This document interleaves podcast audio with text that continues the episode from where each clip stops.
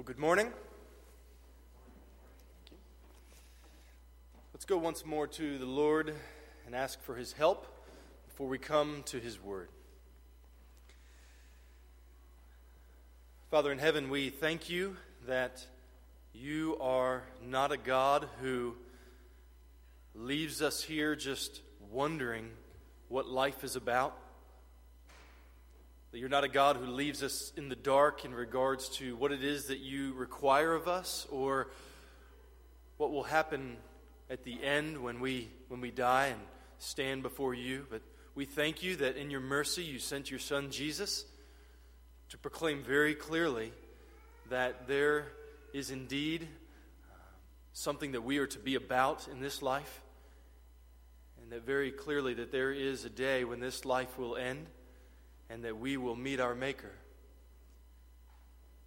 And Father, this morning as we come to a weighty section of Scripture, we pray that you might give our hearts sobriety, that we would not be deceived, that we would not be lulled into wandering away. That, Father, wherever we are this morning, whether we know you or don't, that you would use your word to pierce us and to help us understand very clearly that we are either for you or against you. And we pray that this morning that you'd help us to be for you. And we thank you that you have provided the way through your Son, Jesus. And we pray that he would be magnified in our time together. And we pray this in his name. Amen.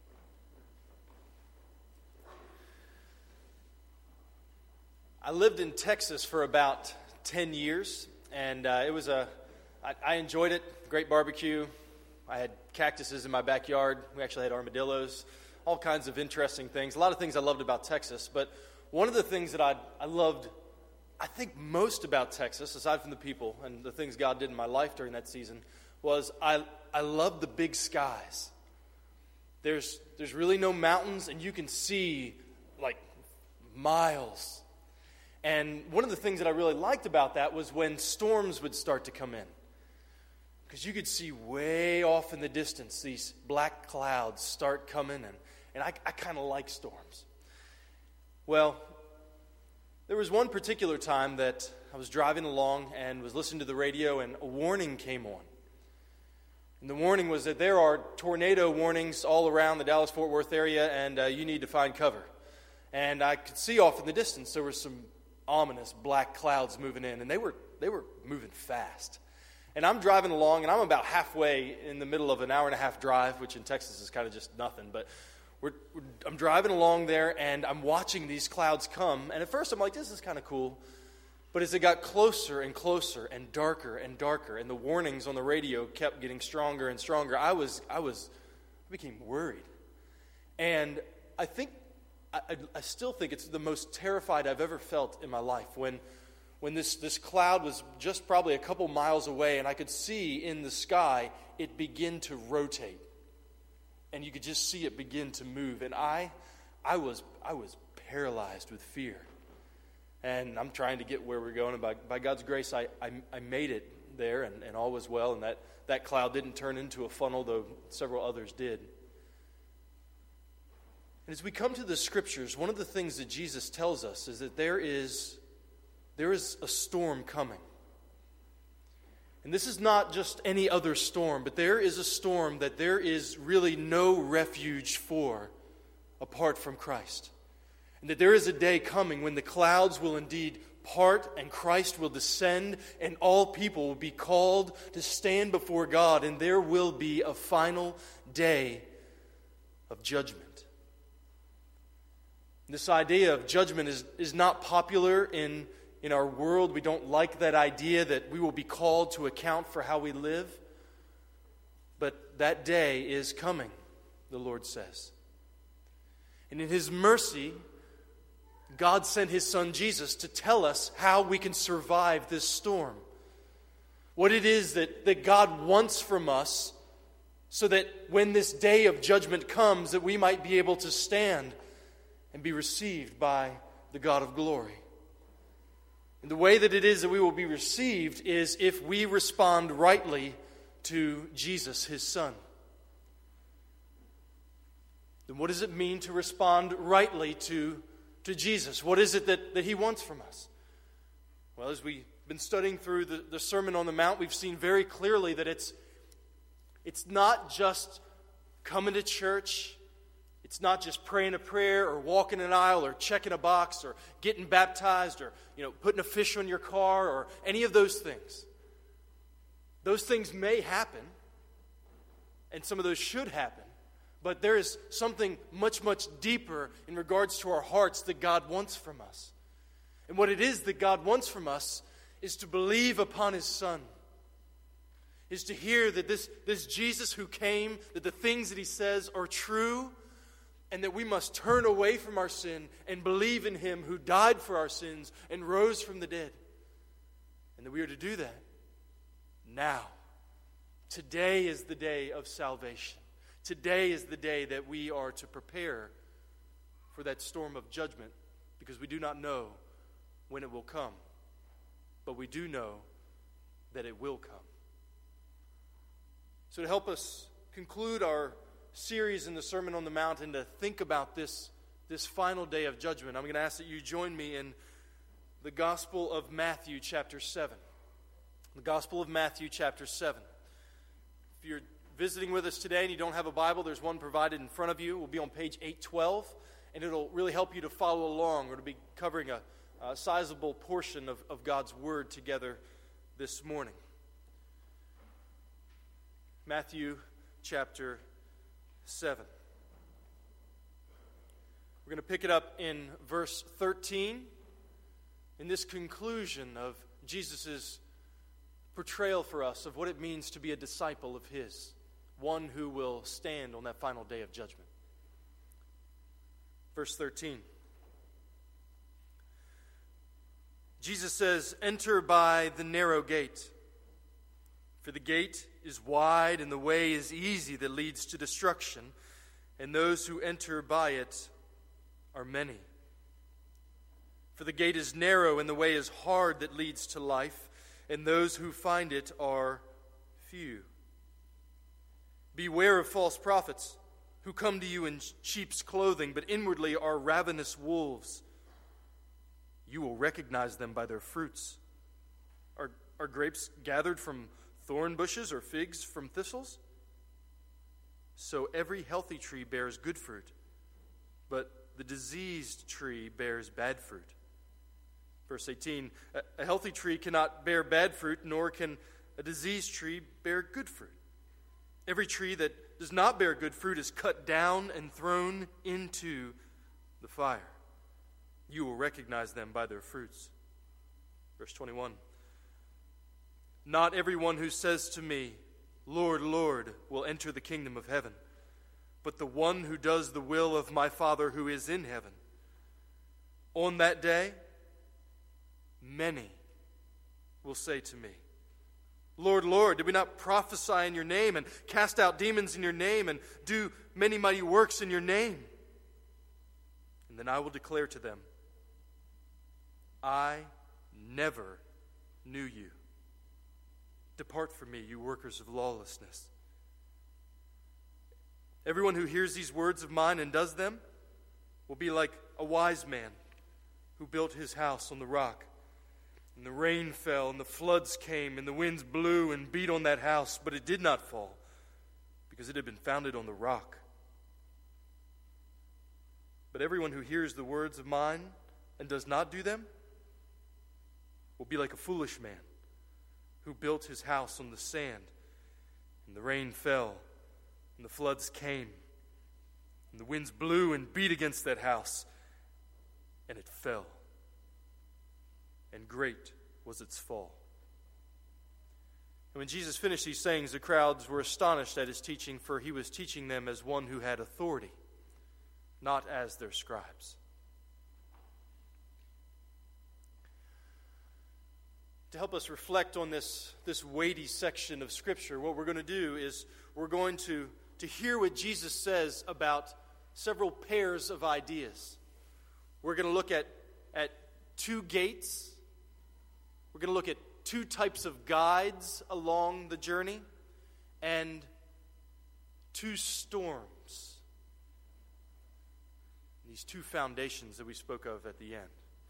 So let's, let's look first here verses 13 through 14 at these two gates. And we want to ask the question which way are you walking? Which way are you walking? Verse 13. Again, enter by the narrow gate, for the gate is wide and the way is easy that leads to destruction, and those who enter by it are many. For the gate is narrow and the way is hard that leads to life, and those who find it are few. So here Jesus speaks of two gates there's a narrow gate, and there is a wide gate. You also notice there that both of these gates lead to different ways or different roads. And each of these ways or roads has travelers traveling upon them. And depending on which way you're walking and which path you're on and which gate you have gone through, there are different destinies for each of these travelers. All these roads lead somewhere. And Jesus says there are only two gates and only two paths and only two potential destinies before each of us, and that we are to choose one or the other. In verse 13, Jesus calls for us to enter by the narrow gate. This is the call to everybody who will hear. He says, Follow down the path of life. why should we listen to him? Because he, he warns that there's, there's another path. There's the the, the, the gate that is wide and a, a path that is easy, and that that way leads to destruction, and those who enter by it are many. He says the wide gate leads to a way that's easy. It's the popular way, it's the easily accessible way, it's the way that comes natural to all of us. And as we notice, Jesus says here that many have chosen to walk through this wide gate and onto this broad path. And on this easy way, you will find atheists, and you will find agnostics, you will find Muslims, and you will find Jews, you will find Hindus, and you will find Buddhists. There will be Catholics there, and Episcopalians, and Methodists and Presbyterians and Baptists. You'll find politicians and pastors and plumbers and good old boys and girls. You'll find liberals. You'll find conservatives. You'll find the rich. You'll find the poor, the educated, the uneducated, the gay, and the straight. The path of destruction does not discriminate, it's open to anybody. The way to destruction has a gate that is broad, and it's tolerant, and it's inviting, and it's permissive. And It's lined with comforts and quick fixes and easy excuses for compromise. It's filled with fun and excitement and seduction and all kinds of temporary fulfillments. And sometimes it's really flashy. But most often, it's just really normal. It's lined with green, green grass and white picket fences and 1.9 children and medium caramel lattes and all the other things that are just kind of everyday life. It's got smiles and sunsets. And not that those things are bad, those things are, many of them are wonderful. But many of them lull us into deception, to thinking that all is well because this is the way that everybody else is going. And I want us to notice again that those who enter by it are, are many. It means most people that we know have entered through the wide gate and are on the road that leads to destruction. my friends, family members, neighbors, co workers, the people we pass by every day. I'm an avid sports fan, and I enjoy from time to time to go to a game. It's rare for me to be at, at, at, a game and, and to sit there with 10,000 or so other people and, and not at some point in there to kind of look around and just be overwhelmed with all of these people and to think about how Jesus describes a, a, final day of judgment when all people from all times that nobody will escape will be brought before this throne room of God. And there will be the crowd that we won't even be able to imagine how large it will be. But and I sit there and I, I look at all of the people and I wonder how many of them are on the broad road right now? Drinking their cokes, eating a hot dog, getting mad some guy in spandex doesn't run across a line. I just wonder how many. In verse 14, Jesus says, There's another way. It's not an easy way, it's not a popular way, but there's another way, and it's a better way. There's a gate that is narrow. The word literally, it means narrow, but it means restricted, requires conformity to fit through. Conformity to who? Conformity to Jesus. Because he is the gatekeeper. John 10 9, Jesus says, I am the door. And everyone who enters by me, he will be saved and will go out and find pasture. Jesus says, Enter through the narrow gate. He says, Come to me, follow my way. I give life, I give joy, I give hope, I give freedom. Follow me, there's a better way. We need to ask will you and are you following him? Will you forsake living for this life and all of the temporary things that come along the way? Are you willing to surrender all to follow the one who promises eternal life? And this isn't just a call for, for following him for one day. This is, a, this is a call to follow him until we see him face to face. And as we do, we, we go with this one who is the good shepherd, who, who teaches us about life and opens our eyes to see what the broad road, road was and what it was like for us to be a, upon it, and now how merciful He has been to, to take us on this, this narrow way that He has paved with His blood, and to teach us about what it means to, to love God with all of our heart, soul, mind, and strength, and what it means to, to love other people, and to have compassion for those who are hurting, and to care for the needy, and to flee from the constant calls to come back over to the broad road. Jesus says, Come.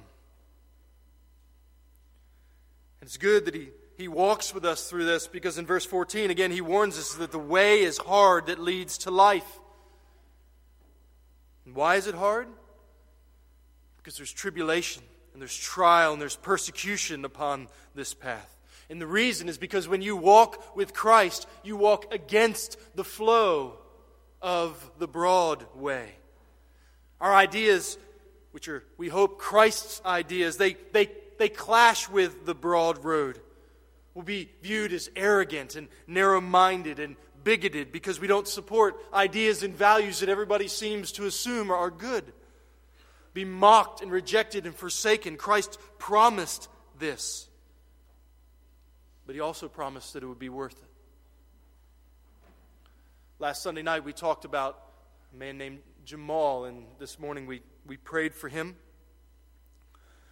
Jamal is a brother in Christ who grew up in, in Iraq, grew up hating Christians, and was actually a fierce persecutor of Christians. But one night he was awoken with a dream, and in the dream, he was told to read the Bible. And when he awoke, he went to the shelf and pulled down the Bible that he had, and he opened it, and he began to read and he encountered this Jesus through God's Word. And he saw that he himself was a sinner and that Jesus had died for sinners and rose from the dead. And he repented of his sins and became a follower of Christ and began to be an evangelist. He just started telling everybody about what, what Christ had done for him. And he's recently been arrested for his faith in Christ on some, some, some, some bogus charges, and he is in prison. And a friend of ours visited him recently in prison in northern Iraq. And he said that when he went to see him, he said, You, you could tell that he had been beaten. And you could tell that he was suffering much. And as he went, he, he took his children with him, and, and Jamal got to speak to his children and encourage them as he stood there bruised from the wounds that he had received from following Christ. And he said, You follow Christ, he is worth it. And many in our world would say that Jamal is a fool. Why would you give up everything so that you can be beaten in a, in a, in a prison and then tell your children to do the same, risking their lives? It's because Jamal believes that, that these things that Jesus says are true and that what matters most is what God thinks about us and not what anyone else thinks about us. And that, as Jim Elliot said, he is no fool who gives what he cannot keep to gain what he cannot lose. We who follow Christ on that narrow way, we may lose much in this life. But what we receive in knowing Him and having His presence with us moment by moment in the hope of the day that we will see Him face to face is immeasurable. So I would ask you, which road are you on? Are you on the narrow way? Follow Christ. Now, as we walk along these, these narrow way, there will be other, other guides that will call out to us. In verses 15 through 20, we're going to see these, these two guides. The first is Christ, and the second are others who would lure us away to Christ. So we'll ask the question which voice are you listening to? Which voice are you listening to? Jesus says, verse 15, Beware of false prophets who come to you in sheep's clothing, but inwardly are ravenous wolves. You will recognize them by their fruits. Are grapes gathered from thorn bushes or figs from thistles? So every healthy tree bears good fruit, but the diseased tree bears bad fruit. The healthy tree cannot bear bad fruit, nor can a diseased tree bear good fruit. Every tree that does not bear good fruit is cut down and thrown into the fire. Thus you will recognize them by their fruits. Jesus warns that along this journey towards eternal life that there will be there will be other voices that call out to us to listen to them. They will compete with the good shepherd's voice. They will call us to listen to them, but, but Jesus warns us that we must not. In verse 15, he calls them false prophets, and he tells us to beware of them. They are not our friends because they do not tell us true things about God.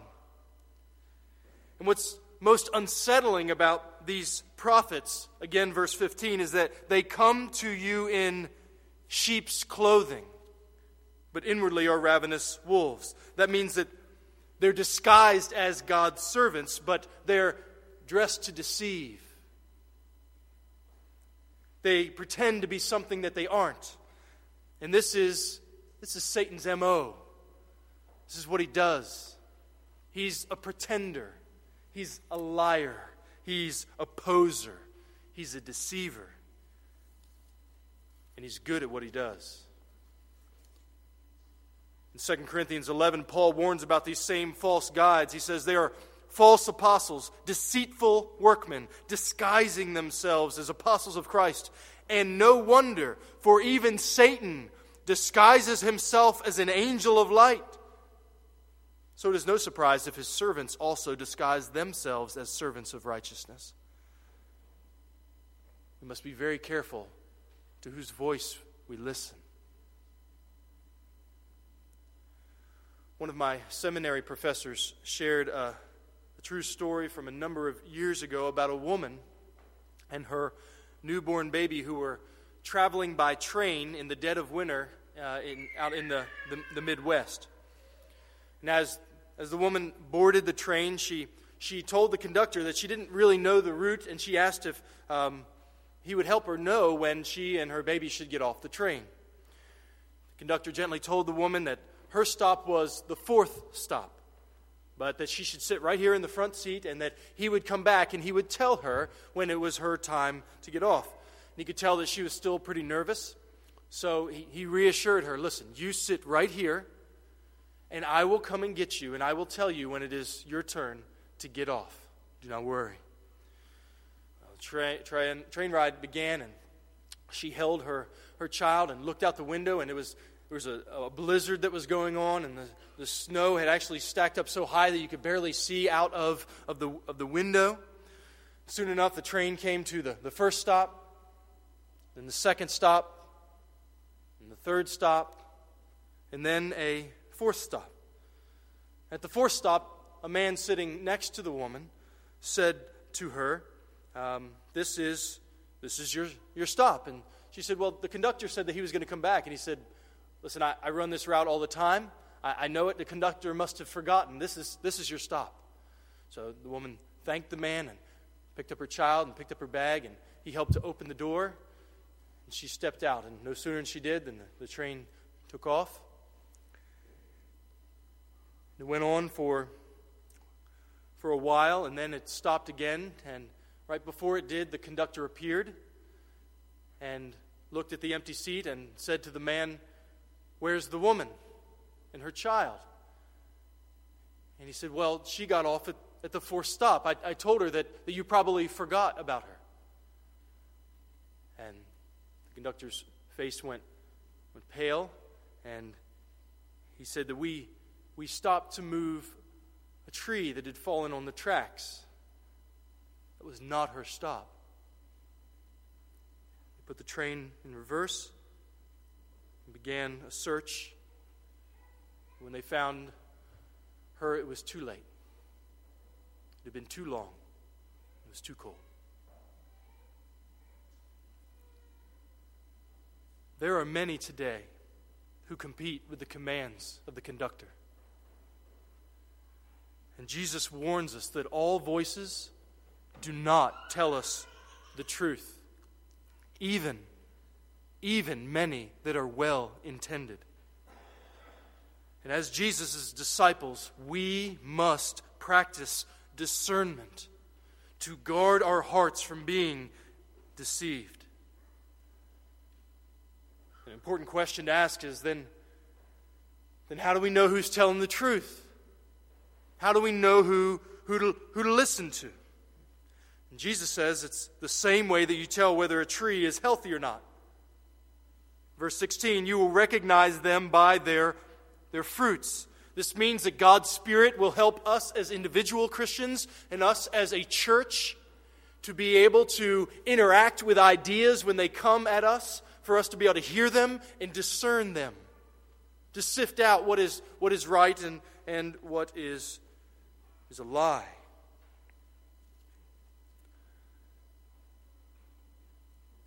This is the reason it's so important for us to hear this, is because we live in a world that, that lies to us all day long. So, this is not to make you paranoid but it's just the reality of the world that we live in. That it lies to us all day long. And whether we look for false prophets behind pulpits or in popular media, we've got to know they're, they're everywhere. And we've been warned that it would be this way. Listen to this from 2 Timothy. The time is coming when people will not endure sound teaching, but having itching ears, they will accumulate for themselves teachers to suit their own passions and will turn away from the truth and wander off into myths. So, whenever a TV preacher tells you that you're a champion and that God's promised you a promotion and that your best days are just around the corner and that all you need to do is stay positive because things are going to go your way and any negative idea that comes in that you need to just get rid of that.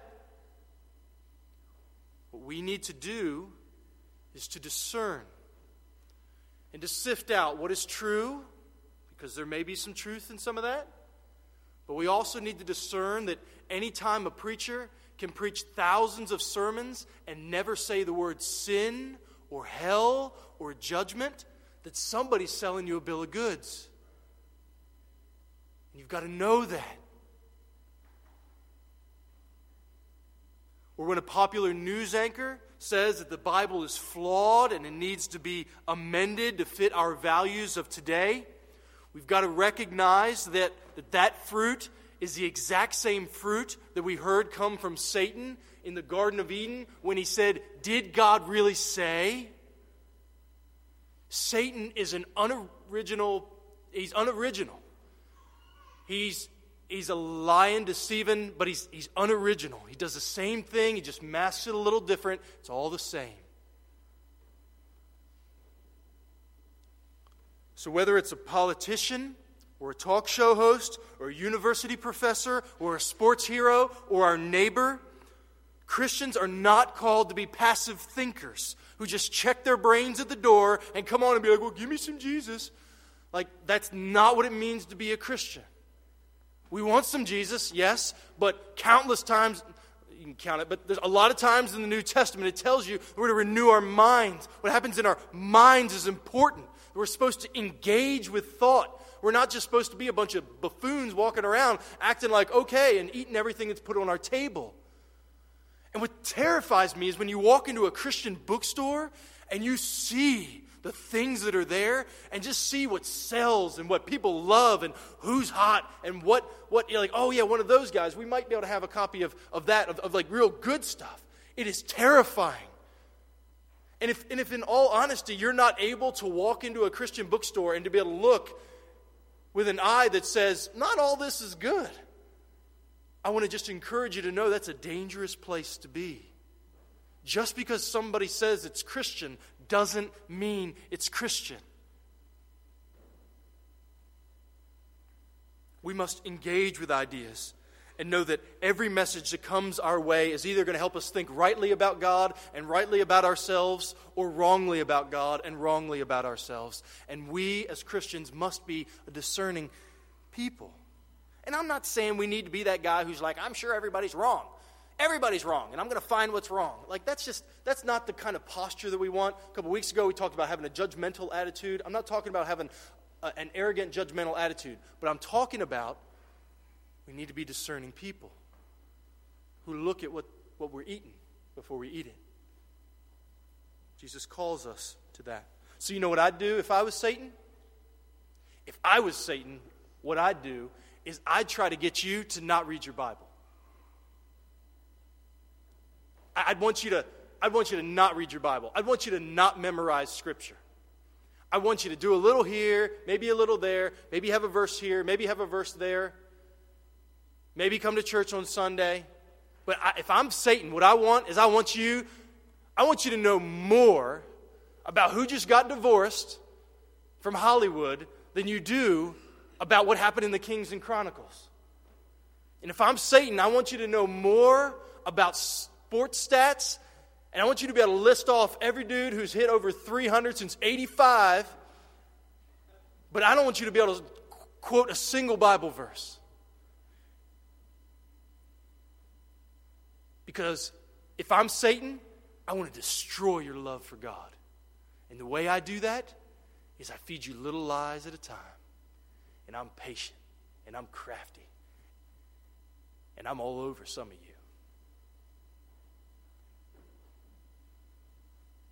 We have to be careful. Because we have an enemy.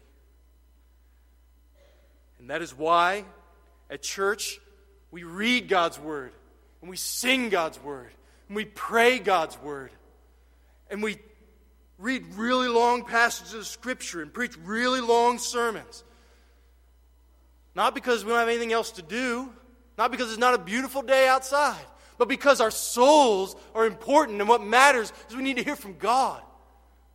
That's, that's why we post a scripture that's going to be preached on the website and on a sermon card weeks and months in advance so that you can be studying on it. So that when you come, you already know questions that you have, things you want to make sure that you're looking for, so that you're ready.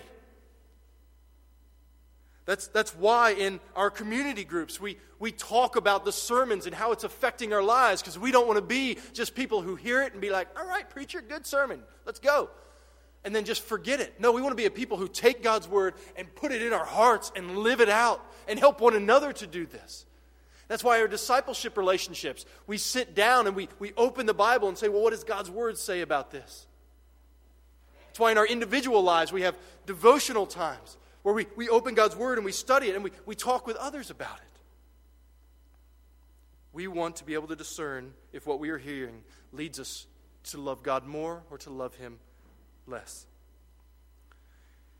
And in the case that any of us would think that we could never be deceived by any kind of false teaching, Jesus gives a strong warning in verses 21 through 23 that there are many who will not get into heaven, but right now assume that they will. Verse 21 Not everyone who says to me, Lord, Lord, will enter the kingdom of heaven, but the one who does the will of my Father who is in heaven. On that day, many will say to me, Lord, Lord, did, did we not prophesy in your name and cast out demons in your name and do many mighty works in your name? And then I will declare to them, I never knew you. Depart from me, you workers of lawlessness. I don't know about you, but for me, that may well be the most terrifying section of Scripture in the Bible that we get a glimpse at what it will be like for someone who thinks that they're good with God to have a conversation with Jesus on that last day and for him to say, I never knew you. You are now under my wrath in hell for all of eternity. That is absolutely terrifying. And this isn't in my notes, but I want to point out here Jesus said this. So, like, one of the things false prophets love to do in our day is to leave out stuff like this. This does not sell books. This does not sell stadiums. Or it may sell them, it doesn't fill them. But this is Jesus. We have no right to give Jesus a makeover. He is a gracious, merciful, loving God patient God. But He is a good God. And because He's good, He deals with evil. And He will judge all people. And I want us to notice here that, that these people, they had accurate theological thoughts. Look, what did they call him there? They called him Lord, Lord. Please hear me not everybody who has the right answers gets into heaven. Because right answers does not save you. It's not about answers.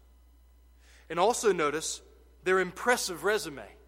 Much better than most of ours, I suspect. Verse 22. Did we not prophesy in your name and cast out demons in your name and do many mighty works in your name? One of the things you see elsewhere in Scripture is that false prophets can do miracles as well sometimes, empowered by, by Satan. But I think it would be fair, and we could safely say here, that there are also some who would say, Lord, Lord, I, I went to church.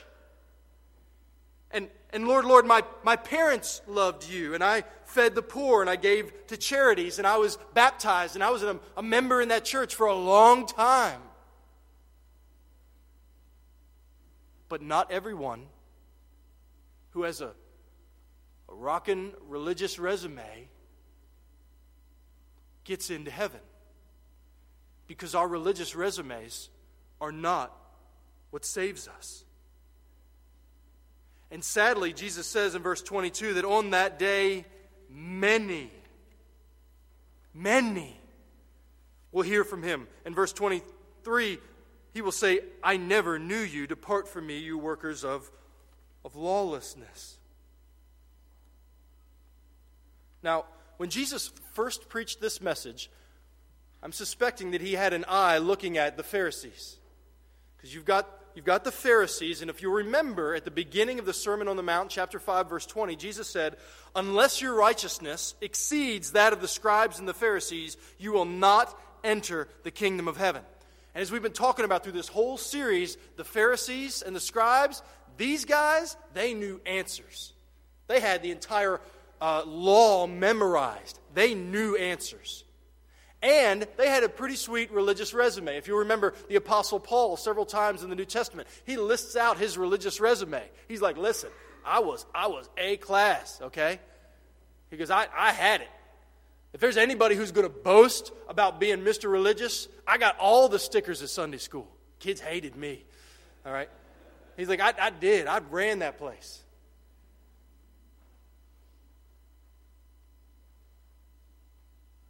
Those guys had a lot of right answers. They had all kinds of religious trophies on their shelves, but those things don't help on the last day. So then, who gets into the kingdom of heaven? Jesus says very simply in verse 21 the one who does the will of my Father who is in heaven. You see, what, what these people lacked and what some in this room, and some of you who may be listening elsewhere, might be lacking is, is the mark of faith and repentance. The will of God, the Gospel of John says, is that you believe upon the one who He sent. That we believe upon Jesus. And I'm not talking about the way you believe upon George Washington. Like, we believe that there was a George Washington, okay? We believe that. But that doesn't do squat to your day. But believing in Jesus changes everything about our lives. There's an allegiance when we believe in Jesus. There's a repentance, a turning away from loving sin and on that broad way to now that we go through, we conform by trusting in Him, repenting of our sins, come through this narrow gate and begin walking on this, this way that leads to life, that our good shepherd is leading us along and empowering us by his spirit in the context of a community of a local church, that that's what's happening. And all the way, while these voices are coming to us, we're saying, no, no, no, we're trusting in Christ and we're looking to him. And when we get a little, little bit off track, we're, because we're in community, we have one another reaching out and grabbing and pulling one another back, and we're crying out for help, and that's all the way home. So, being a Christian is not just right answers and it's not religious resume. It is a heart that has been born again, that God has opened our eyes to see the narrow gate. And He said, That's where life is. And He's called us unto Himself, and He's given us His Spirit, and He's led us along. And we are new in Him. That is the will of God. And apart from that, nobody enters the kingdom of heaven. Jesus says that same thing in John chapter 3. The whole chapter is about that. you've got to be born again if you want to enter the kingdom of heaven. That's what he means. Now, as a pastor, right now, I'm aware that we've got all kinds of different people in here. So, there's some of you that hear this warning about the Lord, Lord, and, and then being sent away, and, and you're not worried about it. Not in an arrogant way, but you're like, I, I believe that I have trusted in Christ and I'm following after Him, and there's evidence in my life, and people around me would, would confirm that. And that, that's good. Praise God. Keep running, keep following Jesus. Then there's some of you who aren't concerned about these verses, and that's not good because He is talking about you. And you've just listened to me for a moment. Please, nobody who arrived there in that scene thought it was them. That's what deception is all about. It's about making you think that you're okay when you're not okay. So there's some of us in this room who need to, to come to this passage and say, Jesus, is that me? Help me to see. And open your lives up to other people and say, Come, help me examine myself. And then there's some of you who hear these verses and you are paralyzed with fear. Because anytime you hear verses like this, it makes you so terrified that you don't know if you're a Christian or not. Now, I want to encourage you that there's some of you who don't need to worry, who probably are worrying. That you're in Christ and you've trusted in Him. So, what I'm going to encourage all of us to do later on today, sometime this week, don't wait, but spend some time in, in 1 John and just read through there and look at what it talks about to be a Christian and pray the whole way through. God, show me, show me if where I am in this. Show me. And then don't stop with just you because you are not the expert on you. We need each other. Bring it to other people and ask other people to help you. If you have any questions, please come, come and see some of your, your pastors, and we will pray with, with wisdom. So there's a narrow gate and a narrow way. And We're to follow Christ and listen to his voice, not listening to all of the false ideas that come at us. And then we come to this final scene about building our lives upon Christ in verses 24 through 27, where we see two storms and two foundations. And we ask the question Will you survive the storm? Everyone then who hears these words of mine and does them will be like a wise man who builds his house on the rock. And the rain fell, and the floods came, and the winds blew and beat on that house, but it did not fall, because it had been founded on the rock. And everyone who hears these words of mine and does not do them will be like a foolish man who built his house on the sand. And the rain fell, and the floods came, and the winds blew and beat against that house, and it fell and great was its fall. So Jesus concludes this, this famous message by painting a picture of, of two similar scenes. In these scenes, we, we find two men who are both builders. We find two houses that these men are building. We find two very different foundations on which these men build their houses. Two very similar storms that come, but two eternally different results. So, what is it that distinguishes these two scenes? Well, look again at the first scene, verse 24. You have a man who hears or listens to Jesus' words. The word hear is in the, it's in the present tense, which means it's an ongoing thing. It's, it's this man's pattern of life. This is what he does. He's continually hearing and consistently listening to the words of Jesus. But you'll notice that this man doesn't stop with just hearing them, because many people hear him. What sets him apart, verse 24, is that he, what? He does them. His doing is also in the present tense. So this wise man humbly receives God's words and continually strives to obey them. This is the pattern of his life. What's mark, what marks his life is that he's trying to obey Jesus in the power of the Spirit. He's a disciple. Also, verse 24, we notice that this wise man built his house on the rock. Now, again, you'll remember Jesus was teaching near the Sea of Galilee. This sea's, uh, this, this, yeah, this sea's uh, shoreline was made of sand that was brought in from a lot of different streams that fed the area. And during the summertime, the hot sun would cook this sand, and it would become a pretty hard um, plot of land. And You could stand on it. But a wise man wouldn't be fooled by the surface condition. Instead, he'd, he'd dig down about 10 feet to hit the bedrock, and that's where he'd build his foundation. That's what this man does. Because he knows that in the autumn and the winter, there's some rains and winds that are coming, and it comes and it fills things up and it washes out the sand. Verse 25 The rain fell, and the floods came, and the winds blew and beat on that house. So this house is being assaulted by this storm. But it did not fall because it had been founded on the rock.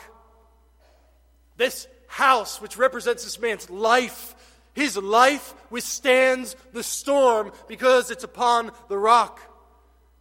And elsewhere, Jesus himself calls him, is called the rock. He alone is the one who keeps us from crumbling under the final judgment of God. Listen to this from Acts 4. This Jesus is the stone that was rejected by you, the builders, which has become the cornerstone. And there is salvation in no one else, for there is no other name under heaven given among men by which we must be saved. This wise man hears these words of Jesus and trusts him and obeys them. But in verse 26, there's another type of man. He's he's like the other guy, but there's one major difference. Listen for it. Everyone who hears these words of mine and does not do them, verse 26, will be like a foolish man who built his house on the sand. Everyone who hears these words of mine and does not do them. That one word not changes everything. And again, it is in the present tense. It's an ongoing posture of hearing, but not obeying, not following. And are there people in this, this life, and maybe even in this church, who consistently hear Jesus' words but ignore them? Get, get more serious after Jesus someday. We'll be a little more faithful when the kids are grown. Well, after this season's over, then, then we'll give attention to what God wants. And it's true, there are seasons. But some of us can be deceived into thinking that it's just seasons, but it may be a heart issue. And to this, Jesus says in Luke 6, Why do you call me Lord, Lord, and not do what I tell you? You see, a foolish man is one who ignores Jesus' words but builds his house anyway. He hears them, but he doesn't, he doesn't believe them. And that's evidence because he doesn't put them into action. So instead, he builds his house on the sand, and, and what happens? Verse 27 The rain fell, and the floods came, and the winds blew and beat against the house, and it fell, and great was its fall. There is a storm coming. God, God has marked a day when we will all stand before Him. And Jesus has given this Sermon on the Mount, and we have preached this Sermon on the Mount because we need to hear really clearly that there are two ways in life. You're either following Him on the narrow road or you're running away from Him on the broad road. And we need to know that there are only two voices that cry out to us. It's either the Good Shepherd's voice, who the scriptures say that, that we who are his children hear that voice, or it's all these other false prophets who give truth and lies mixed in together to deceive us and lure us away. And then we are all building our lives upon something. And it's either upon dead religion or just our own ideas, or it's upon the living rock who is Christ, the one, the one who is worthy of all of our love and all of our trust. My prayer for myself and for us is that we would be a church that on that last day, that on that last day, that there would be none among us who would say, Lord, Lord, did I not? But that we would all hear, Well done, good and faithful servant. Enter into the joy of your master. Let us by faith press into that joy together. Come soon, Lord Jesus. Let's pray. Father in heaven, it's a weighty section of Scripture, but we thank you. We thank you that you, you love us enough to speak true words to us. That you would give us hard and weighty words. And Father, we want to pray right now that you would intervene in each of our hearts, that wherever we are in this journey, that you would help us to see what path we're on and what voices we're listening to. And on whom we are living our lives. Father, help us who are followers of Christ to continually renew our hearts after Christ. And for those who are not, Father, I pray, and we pray, that you might give sobriety, even in this moment, as we sing this song about this very passage, that God, your word would pierce stony, dead hearts and bring people to life. Give us grace. In the name of Jesus, we pray. Amen.